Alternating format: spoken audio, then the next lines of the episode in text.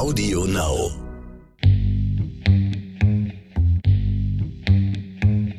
Zwei von drei Halbleitern auf der Welt werden in Taiwan produziert. Und die sind so winzig und leistungsstark, dass andere Länder produktionstechnisch kaum mithalten können. Wirtschaftlich steht Taiwan deshalb sehr gut da. Das Bruttoinlandsprodukt ist zuletzt um fast 6 Prozent auf rund 789,5 Milliarden US-Dollar gestiegen. Deutschland ist für Taiwan der bedeutendste Handelspartner in der Europäischen Union. Über 250 deutsche Unternehmen sind in dem Land vertreten, darunter viele, die mit Elektronik zu tun haben.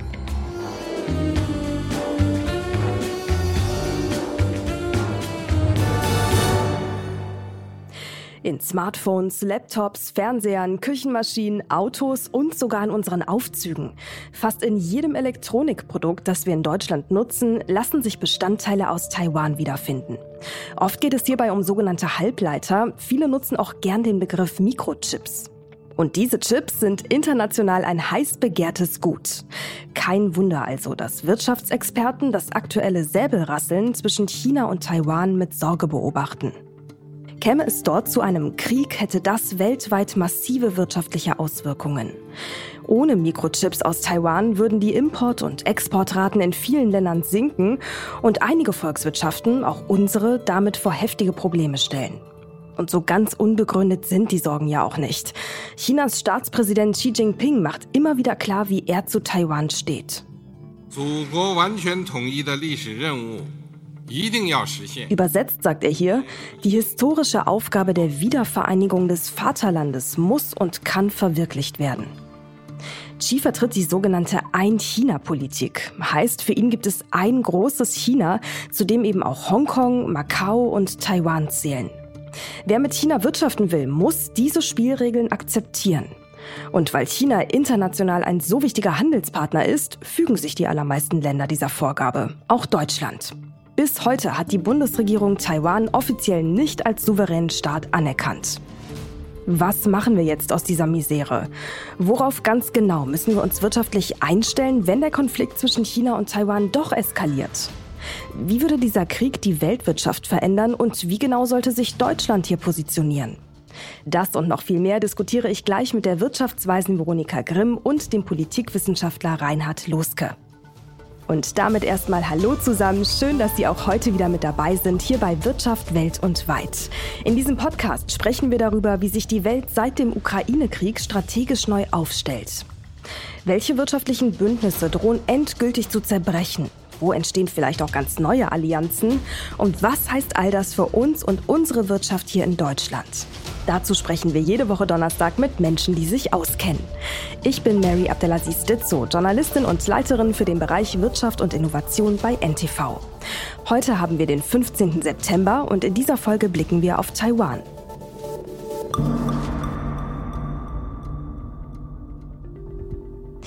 Die Republik China, wie Taiwan offiziell heißt, liegt etwa 160 Kilometer von Festland China entfernt. Auf einer Fläche so groß wie Baden-Württemberg leben dort mehr als 23 Millionen Menschen. In der Hauptstadt Taipeh ragt der Wolkenkratzer Taipei 101, benannt nach der Anzahl seiner 101 Stockwerke, gut 508 Meter in den Himmel. Der Tower erinnert an einen Bambus und der steht traditionell für Reichtum und ein langes Leben, aber eben auch für große Widerstandskraft. Und über diese Widerstandskraft und noch viel mehr spreche ich jetzt mit Veronika Grimm und Reinhard Luske.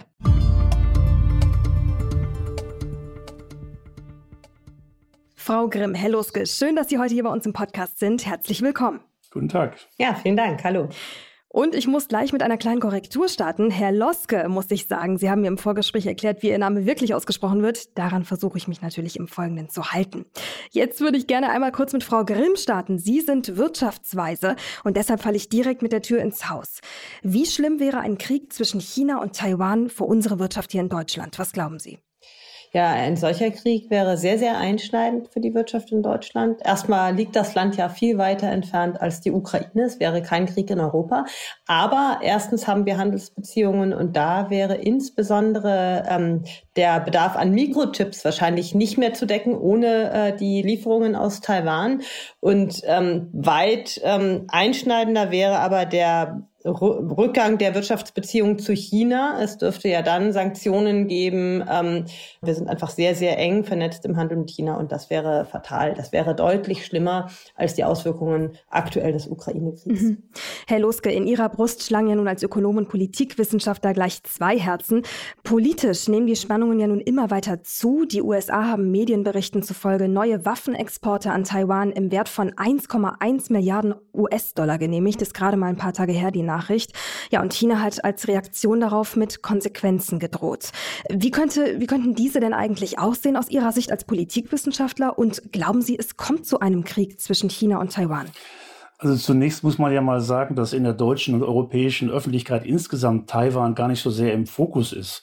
Es war ja jetzt, als im August der Besuch von Nancy Pelosi und ihrer Delegation war, da sind vielen ja erstmal die Augen geöffnet worden, wie enorm verwoben wir auch mit Taiwan sind, gerade in dem Bereich, der genannt wurde, Halbleiter, Mikrochips und so weiter. Äh, und insofern äh, würde ich sagen, äh, im Fokus der deutschen Öffentlichkeit ist dieser potenzielle Konflikt noch gar nicht. Aber als dann im Nachgang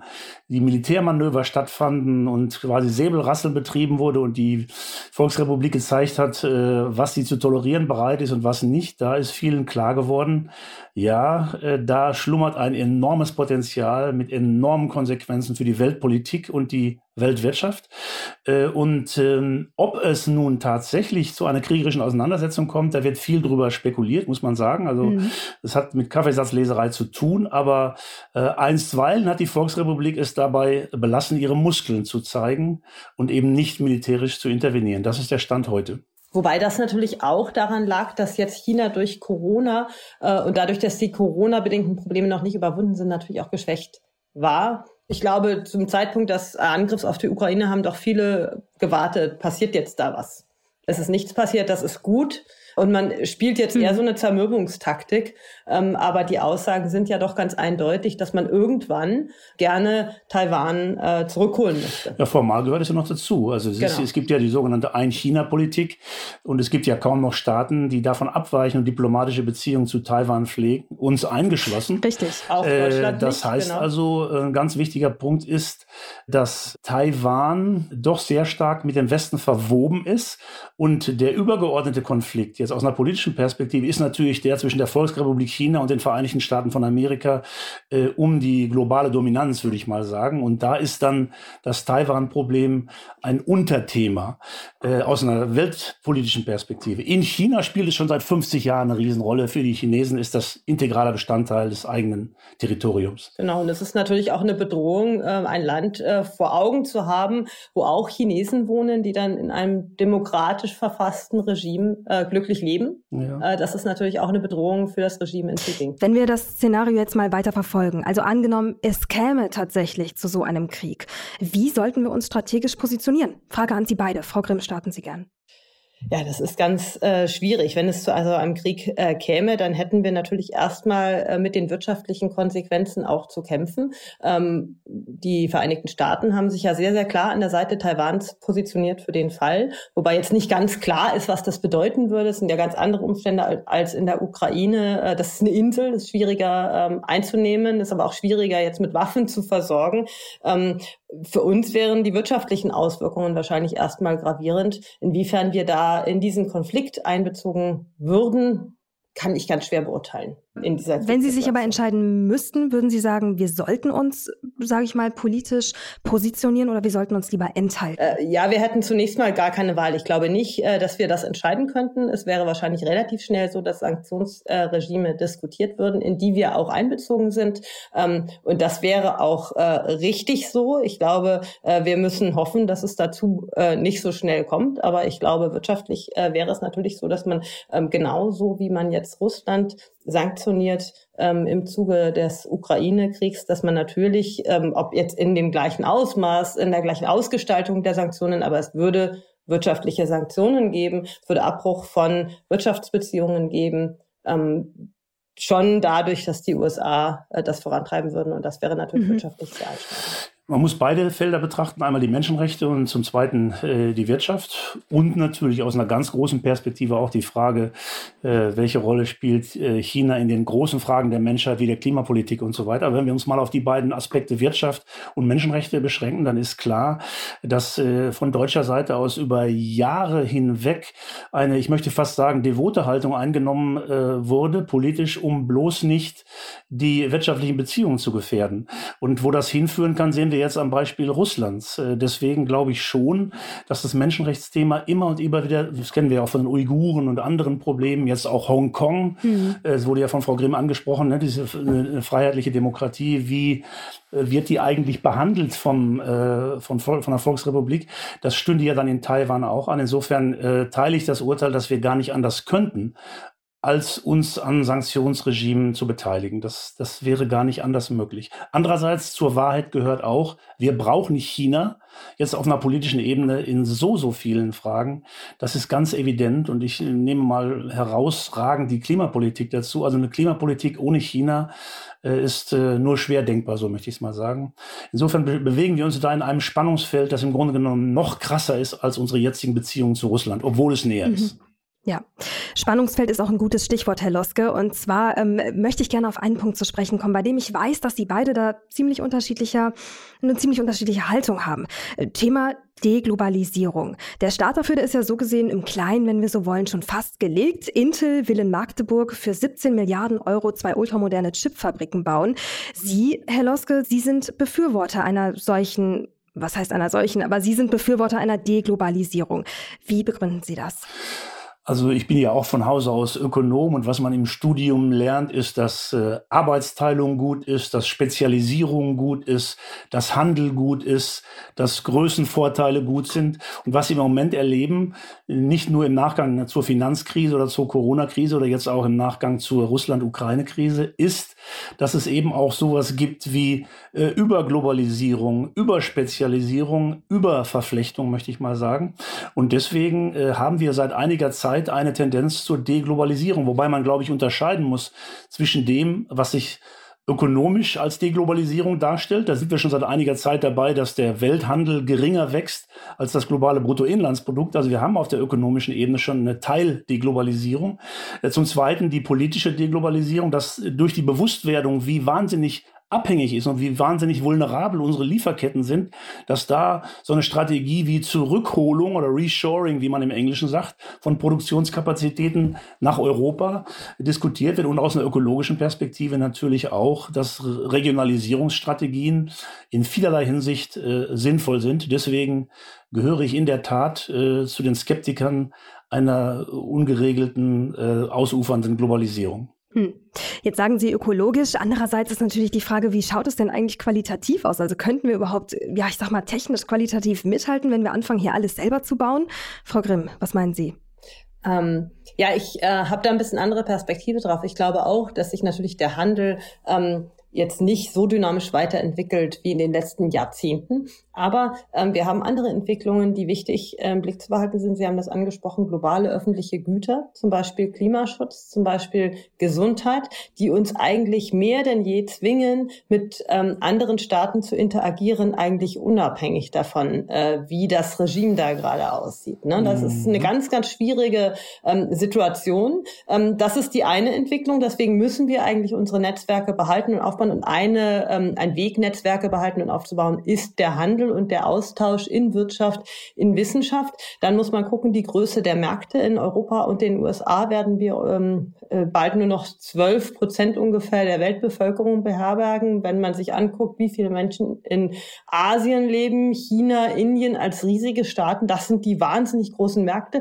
Und das ist natürlich so, dass wir natürlich auch einen ganz großen Teil der, unseres Wohlstands aufgeben müssten, wenn wir diese Märkte jetzt gar nicht mehr bespielen. Die Frage ist ähm, gar nicht, wollen wir das oder wollen wir das nicht, sondern können wir unsere Gesellschaften politisch davon überzeugen, diesen Weg zu gehen. Das muss ja politisch durchsetzbar sein. Und ich glaube, das merken wir in dieser Krise jetzt schon, dass ähm, ein Verzicht auf Wohlstand den Menschen tatsächlich beizubringen nicht so ganz einfach ist. Die Parteien der politischen Mitte sind massiv unter Druck, eben gerade weil jeder Wohlstandsverlust natürlich ähm, ihnen zugeschrieben wird von den Extremen auf der linken und der rechten Seite. Mhm. Und da entsteht ein Druck, der uns abhält, diese Entwicklungen umzusetzen, selbst wenn wir es wollten. Und dann ist es, glaube ich, auch schon so, dass man sich klar machen muss, wir werden nicht Wandel durch Handel ähm, weiter glauben können. Ja, wir werden kein, Re äh, kein Regime verändern ähm, und äh, die Leute von der Demokratie überzeugen. Aber es gibt natürlich trotzdem Stabilität, wenn die Staaten der Welt vernetzt mhm. sind. Ich würde gerne auf einen Punkt nochmal zu sprechen kommen. Sie haben gerade von ja, Wohlstand, den wir oder Wohlstandsverlust gesprochen, Frau Grimm. Ist das denn wirklich so? Also, Herr Luske, wenn wir jetzt über eine Deglobalisierung sprechen, geht das damit einher? Also ich persönlich plädiere aus den genannten Gründen für eine selektive Deglobalisierung und für eine selektive Re-Regionalisierung, wie ich das nenne.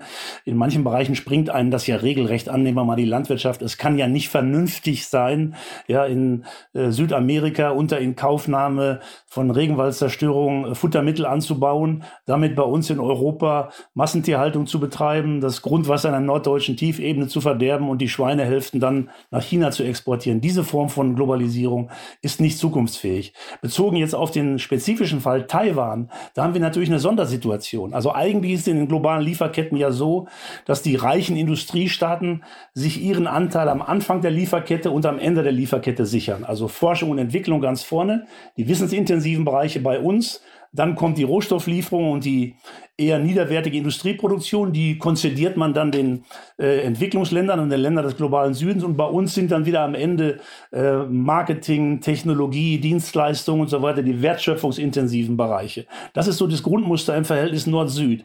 Aber in Bezug auf China und vor allen Dingen auf Taiwan sieht es ja doch durchaus anders aus. Wir haben ja jetzt schon mehrfach über die Halbleiter und die Mikrochips gesprochen. Taiwan produziert 50 Prozent der Halbleiter weltweit äh, und in manchen hochwertigen Bereichen sogar 80 Prozent. Dafür eine selektive Deglobalisierung zu sprechen, äh, das wäre in diesem Falle unrealistisch. Aber über die Zeitachse, und das sehen wir ja auch, sowohl in den USA als auch in Japan, als auch bei uns, dass versucht wird, da Teile der Produktion wieder zurückzuholen. Und es wird auch nicht so sein, gerade weil Sie Infineon genannt haben in Dresden, dass das ohne die Chinesen oder ohne die Taiwanesen abgeht, sondern das sind Kooperationen.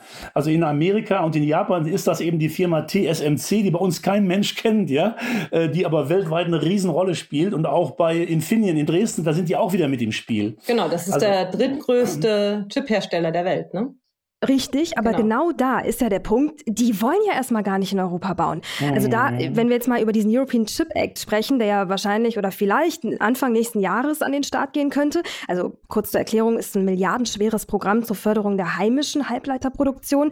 Da hätte TCMC auch eine große Rolle spielen können, sagt aber momentan, nee, erstmal nicht. Also ja, erstmal konzentrieren wir uns nicht auf Europa. Das sind wahrscheinlich auch die ähm, Konflikte, die jetzt gerade da in der Region stattfinden. Das hätte in der Tat passieren können, passiert jetzt nicht, aber prinzipiell ist das natürlich etwas, worüber man auch nachdenken kann und was man durchaus auch befördern sollte, dass da direkt stattfinden. Man muss ja auch sehen, dass äh, das Zurückholen oder das Ansiedeln von Chipproduktion in Europa nicht von heute auf morgen geht. Also wenn das jetzt wegbrechen würde, hätten wir ein riesiges Problem, denn die Halbleiter werden dort ja nicht hergestellt, sondern auch getestet und weiterverarbeitet. Also es gibt so ein ähm, ganzes, ähm, ganzen Mikrokosmos, ganzes Environment äh, rund um diese Chip-Produktion. Ähm, und das dauert natürlich, bis wir das hier aufgebaut haben. Und ähm, das ist sicherlich sinnvoll, dazu sagen, wir gucken uns, was für äh, wichtige Industrien wir auch bei uns ansiedeln. Aber prinzipiell ist es natürlich so, dass man ähm, einfach zunächst mal darauf achten sollte, die Abhängigkeiten, die wir haben, die einseitigen Abhängigkeiten zu reduzieren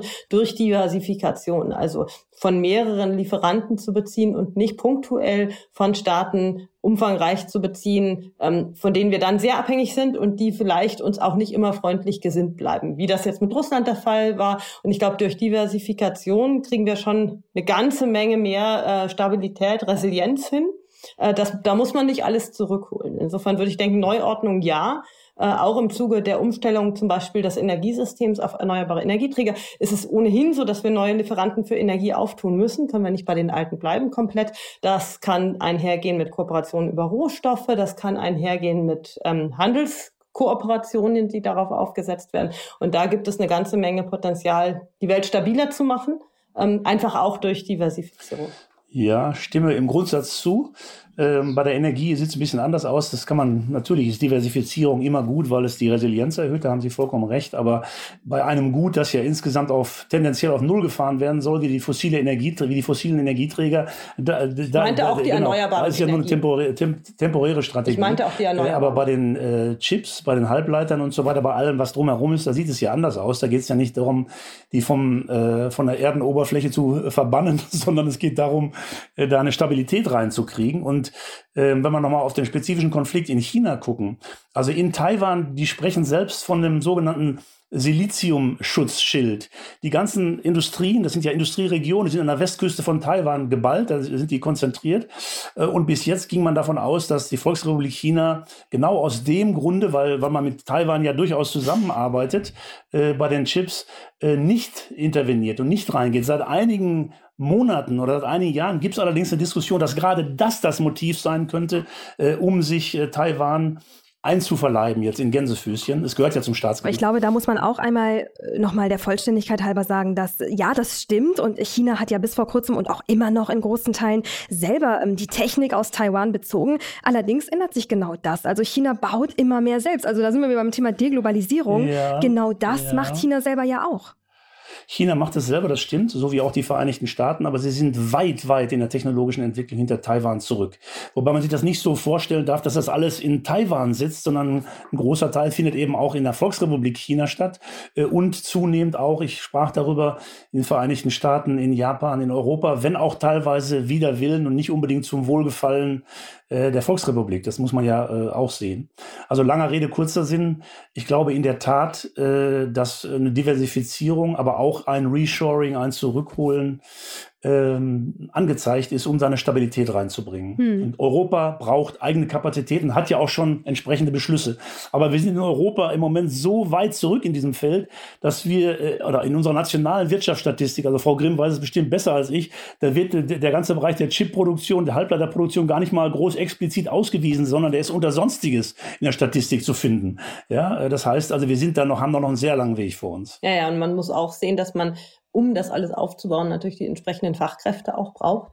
Und auch da werden wir knapp aufgestellt sein. Man muss da sehr, sehr strategisch dran gehen. Ähm, zum einen die Kapazitäten herholen, die Investitionen, das Know-how und dann aber auch die Fachkräfte ausbilden, die dort arbeiten. Also das wird ein langer Weg werden, aber man muss das natürlich weiterverfolgen, weil die Abhängigkeiten sind signifikant und man muss sehr äh, gut sich vorbereiten auf den Fall, ähm, dass hier äh, mal Konflikte ausbrechen, die da diese Lieferbeziehungen ähm, kappen oder signifikant stören. Okay, und damit erstmal ganz lieben Dank an Sie beide für Ihre Einschätzungen zu den ja, Wirtschaftsbeziehungen zwischen Deutschland und Taiwan.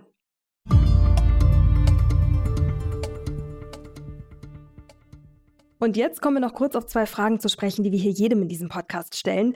Und die beziehen sich aufs große Ganze mit Blick auf die Weltwirtschaft, gerade unter Berücksichtigung des Ukraine-Krieges. Was glauben Sie beide? Welche Länder führen die Welt in 10 bis 15 Jahren wirtschaftlich an und wer verbündet sich wohl mit wem? Ähm, ich glaube durchaus, dass dieser Angriff auf die Ukraine auch einer Blockbildung, also einer Aufteilung der Welt in einen Teil, der regelbasiert miteinander interagiert und ein Teil, der eher machtbasiert agiert, deutlich vorangetrieben hat. Das hat ja schon seinen Ausgang genommen äh, mit der Wahl Trumps, der ja viele internationale ähm, Vereinbarungen eigentlich quasi aufgekündigt hat. Ähm, jetzt ist es ähm, aber so, dass es viele unentschlossene Länder gibt, mit denen wir natürlich unsere Beziehungen pflegen äh, sollten. Und ähm, wir haben auch, äh, und das hatte ich ja vorhin schon angesprochen, die Herausforderung, unsere Energieversorgung neu aufzustellen. Und da müssen wir natürlich die erneuerbaren Energien im Blick haben, also Wasserstoff und ähm, darauf basierende erneuerbare Energieträger. Und ich glaube, das wird ganz viel von neuen Wirtschaftsbeziehungen treiben, äh, die dann mit Ländern in aller Welt, die bisher Energie fossil verkauft haben, aber umsteigen. Dazu gehören Kanada, Australien, Schottland, Norwegen, die Staaten der MENA-Region, aber eben auch solche, die noch nicht Energieexporteur waren, afrikanische Staaten. Mit all denen kann man natürlich Beziehungen anknüpfen und darauf aufbauend auch Rohstoffe, ähm, über Rohstoffe reden, über Handelsabkommen. Und ich glaube, das wird die Welt sehr stark neu sortieren und kann natürlich die Bindung von vielen Regionen an Europa auch stärken. Herr Loske. Ja, also äh, vorweg zwei kurze Teilantworten. Also erstens mal als Ökologe, der ich ja primär bin, äh, denke ich äh, natürlich nicht nur in Wettbewerbskategorien, sondern ich glaube, die Welt braucht insgesamt mehr Kooperation. Äh, wir werden äh, kooperative Strukturen brauchen. Wir werden aber nie in eine Welt kommen, äh, die alleine über Global Governance sozusagen so eine Art Weltregierung hat, sondern wir werden nationale, regionale Interessen haben. Das ist so eine, eine Vorbemerkung, die ich machen möchte. Das zweite ist. Aber da möchte ich ganz kurz darauf reagieren, Herr Loske. Ja, Sie sagen Kooperation. Kooperation Kooperation. Widerspricht das jetzt nicht der Deglobalisierung? Überhaupt nicht. Das wäre jetzt mein zweiter Punkt gewesen. Also ich äh, bin selber Anhänger mit anderen zusammen äh, eines Konzepts, das ich Glokalisierung nenne. Das ist natürlich ein Kunstwort, ja, aus äh, Globalisierung und Lokalisierung. Äh, natürlich, man kann sich das vielleicht sogar, wo man mit biologischen Analogien immer sehr vorsichtig sein muss, so vorstellen wie eine Körperzelle. Eine, eine Körperzelle ist einerseits ein geschlossenes System in sich, andererseits ist sie aber semipermeabel, also teilöffentlich und Teil eines größeren Ganzen. Äh, und äh, so stelle ich mir die Weltwirtschaft der Zukunft vor, wo wir viele äh, lokale, dezentrale Akteure haben, die in einem Gesamtorganismus äh, in Gänsefüßchen Weltwirtschaft operieren und wo aber insgesamt der Stellenwert der Regionen äh, zunehmen wird, wobei man natürlich dann nochmal über den Regionenbegriff reden muss. Äh, Stichwort, ist Europa eine Region beispielsweise? Ich glaube ja, und das muss unser bevorzugter ähm, politischer äh, Orientierungsraum sein. Mhm. Was die Vereinigten Staaten betrifft, äh, bin ich nicht durchweg optimistisch, muss ich sagen. Also der, der freiheitliche Block, von dem Frau Grimm sprach, ist ja selbst hochvolatil. Wenn ich mir anschaue, Richtig. dass in Amerika jederzeit die Sache fragil auch in eine ganz andere Richtung gehen kann. Wenn ich mir anschaue, dass bei uns in Europa gerade vorgestern Schweden, ein Land, was wir ja. alle als, was wir alle mögen, jetzt äh, rechte Parteien einen ganz wichtigen Ton mit angeben. Oder wenn ich mir Italien anschaue, wenn die Prognosen da zutreffend sind. Also langer Rede, kurzer Sinn. Ich glaube, die Gefahr des Populismus, äh, da sind noch viele, viele äh, Unwägbarkeiten drin. Deswegen scheue ich ein bisschen so nach dem Motto, wer wird die Weltwirtschaft von morgen dominieren? Wir äh, als Bundesbürgerinnen und Bundesbürger tun gut daran, uns primär politisch auf Europa zu konzentrieren, uns zu anderen Staaten äh, gute Beziehungen zu entwickeln und gleichzeitig die internationale Kooperation zu fördern. Auch unter Inkaufnahme von mhm. Lasten, die wir auch tragen müssen im Globalen, wenn wir unsere historische Schuld im Bereich Klimaschutz anschauen, geht es gar nicht anders, dass wir mit den sogenannten Entwicklungsländern, Ländern des globalen Südens enger kooperieren, vor allen Dingen Afrika. Und dann noch die letzte Frage zum Schluss, ein kurzer Impuls von Ihnen beiden. Wo sehen Sie ganz konkrete Chancen für Deutschland ökonomisch in der Wirtschaftswelt von morgen? Ja, gerade mit Blick auf den Klimaschutz. Und ich glaube, da müssen wir weit über Europa hinaus denken, nicht nur aus ähm, wirtschaftlichen Gründen. Also ich glaube, dass äh, diese Art, sich, äh, diese, diese Idee, sich auf ähm, nur die engsten befreundeten Staaten zu konzentrieren, die werden wir gar nicht umsetzen können. Das wird einfach mit ähm, Einbußen äh, und mit Entscheidungen einhergehen, die politisch vermutlich ganz schwer durchsetzbar sind. Ähm, ich glaube, wir müssen uns auch, weil eben die äh, Welt dynamisch ist, äh, vieles kann sich ändern, muss man sich gut vernetzen und die Chance sollte Deutschland da ergreifen, wo es gilt, Technologien zu entwickeln und auch weltweit äh, zu befördern, umzusetzen, ähm, die der Welt den Weg in die Klimaneutralität erlauben. Äh, das wird eine Herausforderung sein, das wird dauern, aber da ist sicherlich eine große Chance und auch in anderen Technologiefeldern ähm, es gibt es gute Möglichkeiten, aber man muss eigentlich immer über Deutschland, auch über Europa hinausdenken. Stimme, stimme voll zu. Ich glaube, äh, in der Tat, die großen Chancen, die wir als Deutschland äh, haben, wenn wir jetzt mal zunächst auf unser eigenes Land uns konzentrieren, liegen äh, in Bereichen wie ähm, Energieeinsparung, erneuerbare Energien, Kreislaufwirtschaft, gute Verkehrstechnologie, integrierte Verkehrskonzepte, äh, auch nachhaltige Landwirtschaft und vieles andere mehr. Da geht sehr viel. Es äh, muss im Europäischen Verbund äh, stattfinden. Da können wir aber eine Vorreiterrolle einnehmen. Äh, und unsere Aufgabe im Weltmaßstab ist es, äh, würde ich sagen, neben der großen Transformation in Richtung nachhaltige Welt dazu beizutragen, dass auch äh, freiheitliche Prinzipien sich durchsetzen. Das ist ja eng verwoben. Allerdings teile ich auch äh, die Einschätzung von Frau Grimm, dass wir nicht nur mit Staaten und Regionen zusammenarbeiten können, die die Welt haargenauso sehen wie wir, sondern es wird ein stetes Ringen sein. Und es wurde ja bereits gesagt, dieser Automatismus, den wir lange Zeit angenommen haben, Wandel durch Handel oder wo gehandelt wird, da wird nicht geschossen, der hat sich als Illusion erwiesen. Aber als Teil einer größeren Kooperationsstrategie sind natürlich auch gute nachhaltigkeitsorientierte Wirtschaftsbeziehungen sehr, sehr wichtig. Okay, also eine ökologisch und ökonomisch grüne Wirtschaftszukunft für Deutschland. So verstehe ich Sie beide. Und damit ganz herzlichen Dank fürs Gespräch und für Ihre Zeit. Sehr gerne. Danke Ihnen. Das war für heute die wirtschaftliche Sicht auf Taiwan und Deutschland und jetzt blicken wir noch auf die Finanzwelt. Dafür gebe ich ab an unseren Telebörsenchef Ulrich Reitz und unseren Börsenreporter Friedhelm Tilgen. Danke, Mary. Freddy, du sprichst immer wieder auch mit Aktienexperten und Anlageprofis. Welche Chancen bietet der taiwanesische Aktienmarkt den Anlegerinnen und Anlegern aus deiner Sicht? Es ist vor allen Dingen die Digitalisierung, die die Chancen des taiwanesischen Aktienmarkts vorantreibt. Wenn man sich überlegt, dass zwei Drittel aller Chips in Smartphones, Computer, Autos aus Taiwan kommen, dann sieht man, welches Potenzial dort jetzt schon ausgeschöpft ist und was noch daraus kommen kann. Viele Unternehmen, die man kennt, wie Taiwan Semiconductor Manufacturing, TSMC, Acer, Asus, BenQ, Foxconn, haben ihren Sitz in Taiwan und das nicht zuletzt deswegen, weil sie eben einen Großteil des Weltmarktes bedienen. Ist aber auch eine Achillesferse, wenn die Chinesen äh, Taiwan mit Exportbeschränkungen belegen sollten dann haben die Unternehmen in Taiwan ein Problem, dann drückt das auch auf die Kurse, oder? Das ist völlig richtig. Das ist das große Risiko bei Anlagen in Taiwan. Aber vielleicht gibt's eine Überlegung, die vielleicht äh, dahin führen könnte, zu sagen, China wird das möglicherweise nicht so ohne weiteres machen. Denn China hängt auch an der Produktion in Taiwan. Wenn Chips nicht mehr ausreichend hergestellt werden können, dann würde auch China darunter leiden. Daran kann man auch erkennen, dass äh, die Chinesen durchaus nachdenken, was sie tun. Von Taiwan war zuletzt sogar zu hören, man wolle, wenn China wirklich ähm, blockieren wollte oder einmarschieren wollte, sogar die eigene Chipproduktion zerstören, um das als Druckmittel in der Hand zu halten. Also ein bisschen Gleichgewicht des Schreckens scheint es da auch zu geben. Wenn man jetzt damit nicht rechnet und darauf vertraut, dass das weiterläuft. Wie kann man denn überhaupt in Taiwan investieren? Das ist, wenn man in Einzelaktien investieren will, nicht ganz so einfach. Es gibt allerdings einige große Aktien, die auch in Frankfurt gehandelt werden, wie zum Beispiel TSMC, Taiwan Semiconductor Manufacturing, Corporation, das größte Unternehmen an der Börse in Taiwan, das man auch in Frankfurt handeln kann. Aber die Frage ist natürlich, will man auch auf eine einzelne Aktie gehen oder sollte man nicht ein bisschen diversifizieren? Und das kann man natürlich klassischerweise am besten mit Fonds und auch mit ETFs machen, die sich auf Indizes konzentrieren, wie zum Beispiel den MSCI Taiwan Index und ähm, dort ähm, auf Aktien zurückgreifen, die auch nicht alle repräsentieren, aber rund 80 Aktien beinhalten, worin, das muss man natürlich wissen, TSMC eines der Schwergewichte ist.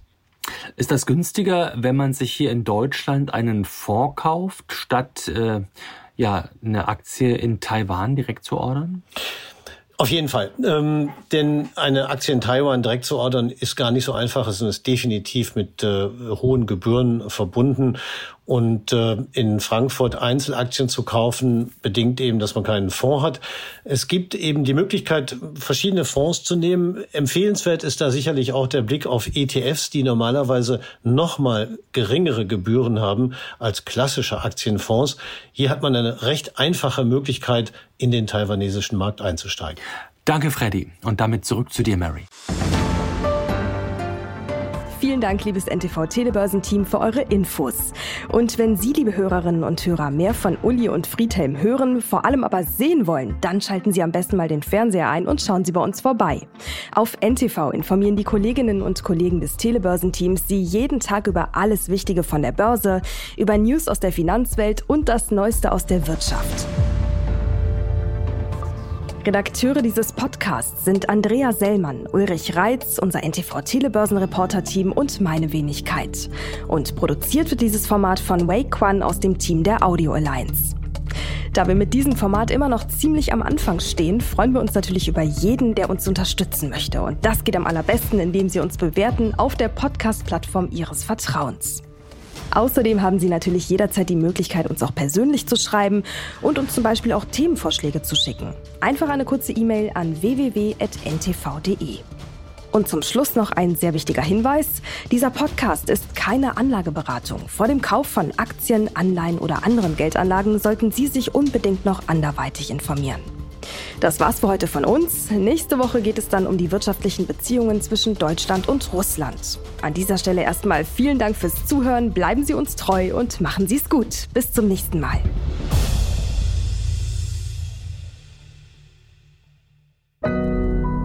Audio Now.